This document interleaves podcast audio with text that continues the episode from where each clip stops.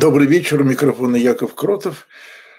Немножечко отдушно, для меня отдушно поговорить о том о сём. Эм, во-первых, о методике, о том, зачем говорить. Секундочку, я попробую свет как-то ли. Уже есть люди, все. Во-первых, как мне кажется, интересно говорить и вообще размышлять. Есть два способа жить. Один, я назову его Арзамасский. На Ютьюбе очень популярны ролики организации «Арзамас» в память об обществе, которое было в 1810-е годы, откуда взялся Пушкин, Карамзин и так далее. Такое научное просвещение. Э, в интернете, в общем, популярные тексты типа Анны Каренина за пять минут. Когда я вижу арзамасские тексты истории Древнего Рима за 15 минут, мне делается дурно. В принципе, я могу так писать и могу так говорить. Но, честное слово, я не хочу и другим не советую. Потому что можно жить на расширение, а можно жить на сужение. Мы куда торопимся, что хотим за 15 минут узнать историю Древнего Рима. Что такое важное у вас в жизни происходит, у меня в жизни происходит. Не очень понимаю. Если история Древнего Рима не важна настолько, чтобы говорить о ней ну, на протяжении, скажем, четырех томов Момзена, то она вообще не важна. Это мне всегда очень нравились американские такие заковыки словесные, что если этот участок не стоит 20 э, тысяч долларов, то он не стоит и 5 центов. Немножечко демагогично, а что-то правильное в этом есть. Так вот, мне э, интересны новости и события, которые как зерно могут разрастись во что-то огромное, как в сказке э, «Бобовое зернышко, по которому можно взлететь до небес». Как сказал один философ, если человек прожил хотя бы один день, его можно посадить в тюрьму, ему будет что вспомнить. Вот из сегодняшних новостей, я бы сказал, меня потрясло совершенно, меня потрясает то, привет, меня потрясает то, э, когда я сам не додумался и оказался дурак. А, так вот, эм, был недавно скандал, когда в Турцию поехала Мария фон дер Унтерлейден, я прошу прощения, фон дер Лейден, кажется, и э, европейский протокол, комиссия, которая готовит такие встречи, не удосужилась войти в зал приемов. Ну, как-то на автомате. А выяснилось, что там два парадных кресла, один диван.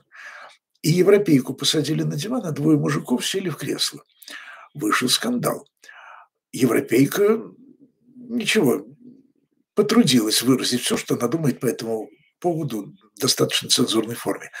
А потряс меня сегодня вот тот европеец, который с нею был, называть его фамилию не буду, чтобы, а вдруг он смотрит, ему станет стыдно, и который с трибуны Европейского парламента сказал, что я должен был встать. Я, когда смотрел репортаж об этом скандале, у меня этой мысли не возникла. А ведь действительно это такой нормальный, естественный был бы выход. При тебе твою коллегу посадили на диван, а тебя на почетное место, встань, уступи ей место. Он, правда, как-то не очень хорошо извинился, он потом начал юлить, что вот если бы, но я думал, что создастся конфликтная ситуация, мол, зачем дразнить гуся и так далее, и так далее. Должен был встать. А мне наука, что э, всегда есть какой-то нетривиальный выход. А еще из новостей, которые не новостные, а мне все-таки показалось интересным это упомянуть. Некая психолог Екатерина Клементьева, как я понимаю, э, не из государственных врачей в каком-то центре, отвечает на вопрос, как помочь человеку, если он говорит, что не хочет жить. И, ну, как помочь тому, кто вот как бы на пути к самоубийству. Э, упоминается, что Россия в тройке государств с самыми высокими показателями самоубийств на душу населения. А, нет, виноват, отвечает клинический психолог Александра Меньшикова из Mental Health Center кандидат психологических наук, специалист по диалектической поведенческой психотерапии. У людей моего поколения слово «диалектическое» означает только специфические термины с философии Гегеля. Держу пари, что тут наверняка имеется в виду диалогическая поведенческая психотерапия. Ну, больше двух долларов не поставлю. Так вот, э, Александр Меньшикова говорит, если у человека такие вот суицидные намерения проявляются, она перечисляет какие-то симптомы, э, надо обратиться к специалистам и Э, возможно принудительно госпитализировать. Цитирую, если человека не отпускает идея умереть, то это не то, что нужно оставлять без вмешательства. Возможно, принудительная госпитализация. Вы знаете, решительно не согласен. Решительно. И, насколько я понимаю, это не совсем законно, хотя все меняется так быстро, что кто знает, может быть, это уже узаконили. Единственное, что осталось хорошего от начала 90-х, это резкое снижение планки, которая требуется для принудительной госпитализации. А по-хорошему, вообще это только, только судом, как говорил инженер Толмудовский.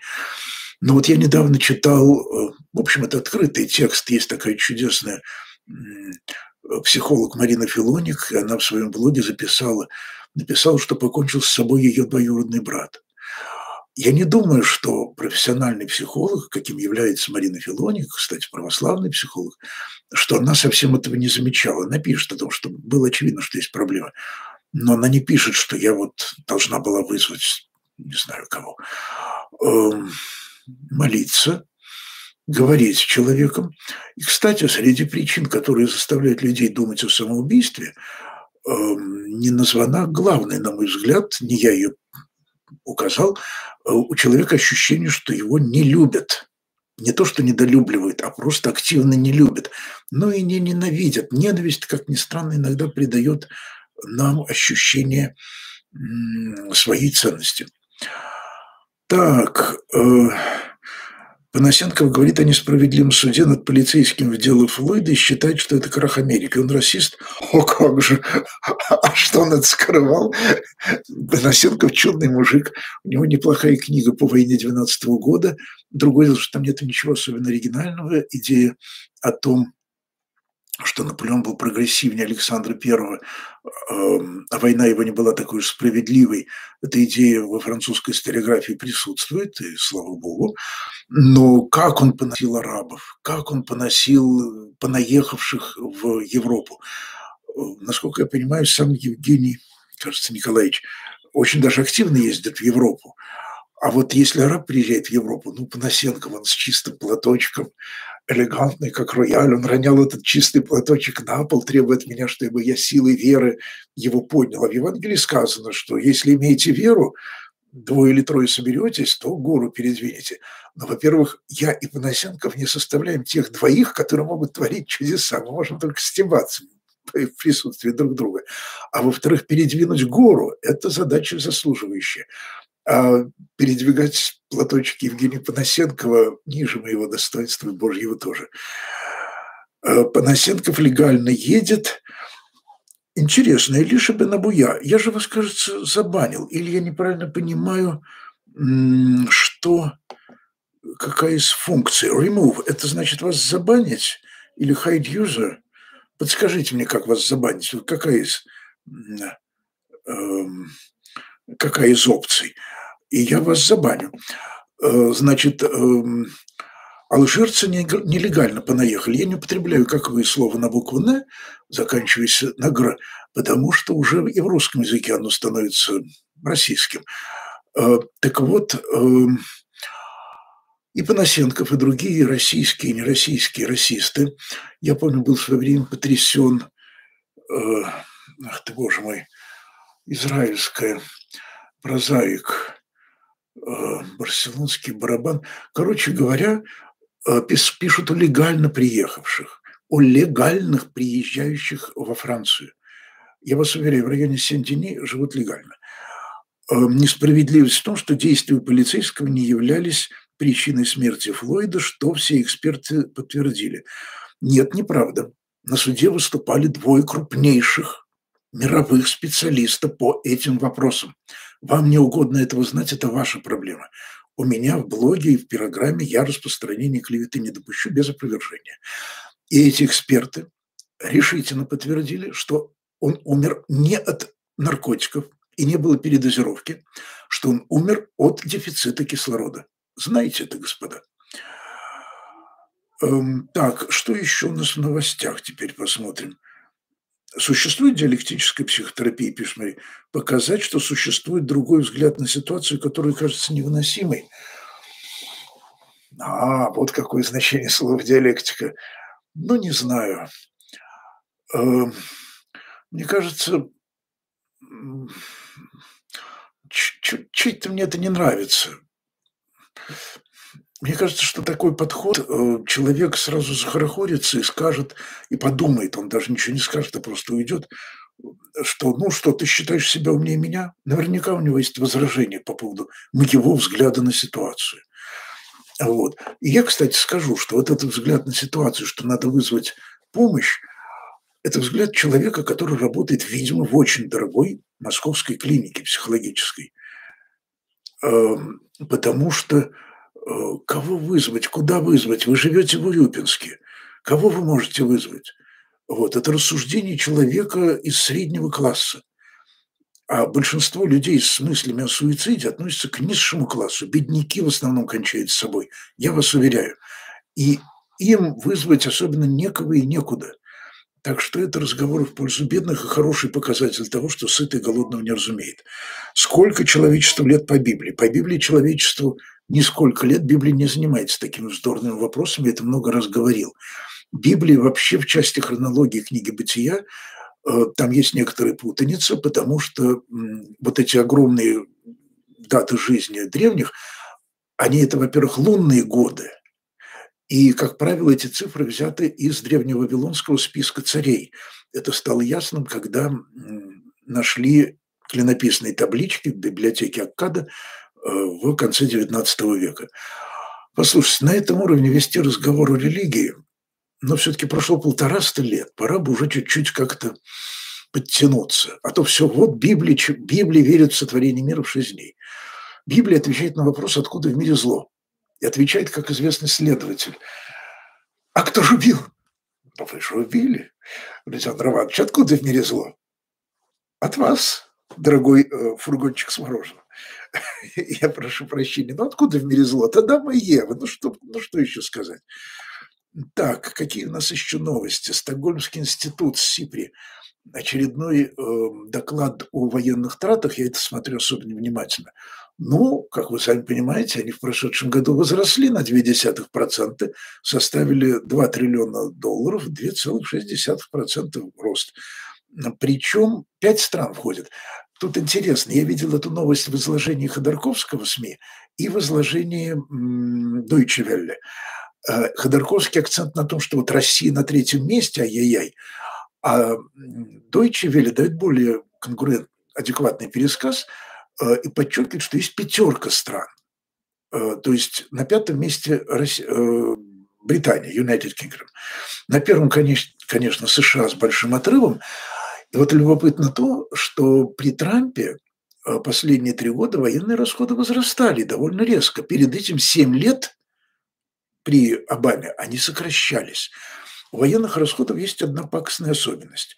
У них очень часто говорят, что война – это хороший двигатель развития, деньги, люди работают и так далее. Голодный сытого не разумеет тоже. Вы знаете, Дим, я, пожалуй, не соглашусь. Эм, смотря насколько голоден. Э, но, в принципе, я думаю, что пост, в числе прочего, еще и потому, что когда сосет под ложечкой, то начинаешь понимать и сытых, и других голодных.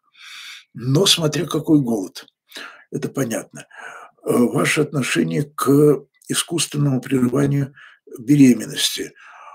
Вот буквально на днях мне рассказывали об одной православной, э, а, да, за чаепитием после литургии, об одной православной э, враче, которая работала в медицинской консультации, и когда вот были анализы генетические, что у ребенка, у плода будущего, там совсем крохотный зародыш, эм, какое-то неизлечимое заболевание, вот, она, вот обливаясь слезами, крестясь, подписывала рекомендацию на искусственное прерывание беременности. И вы знаете, хоть Людмила Улицкая, хоть э, Война Есенинский, э, хоть Антон Павлович Чехов, у врачей, у врачей, верующих, неверующих, у них с этим довольно жестко, потому что они имеют дело с конкретной проблемой конкретной женщины. У нас с вами это все так, поговорить, теологию обсудить. Э, вы знаете, что у каждой десятой женщины в мире был э, выкидыш? Вы понимаете, что значит для женщины выкидыш? Я не говорю об искусственном прерывании беременности. Выкидыш – это же часть тебя живая.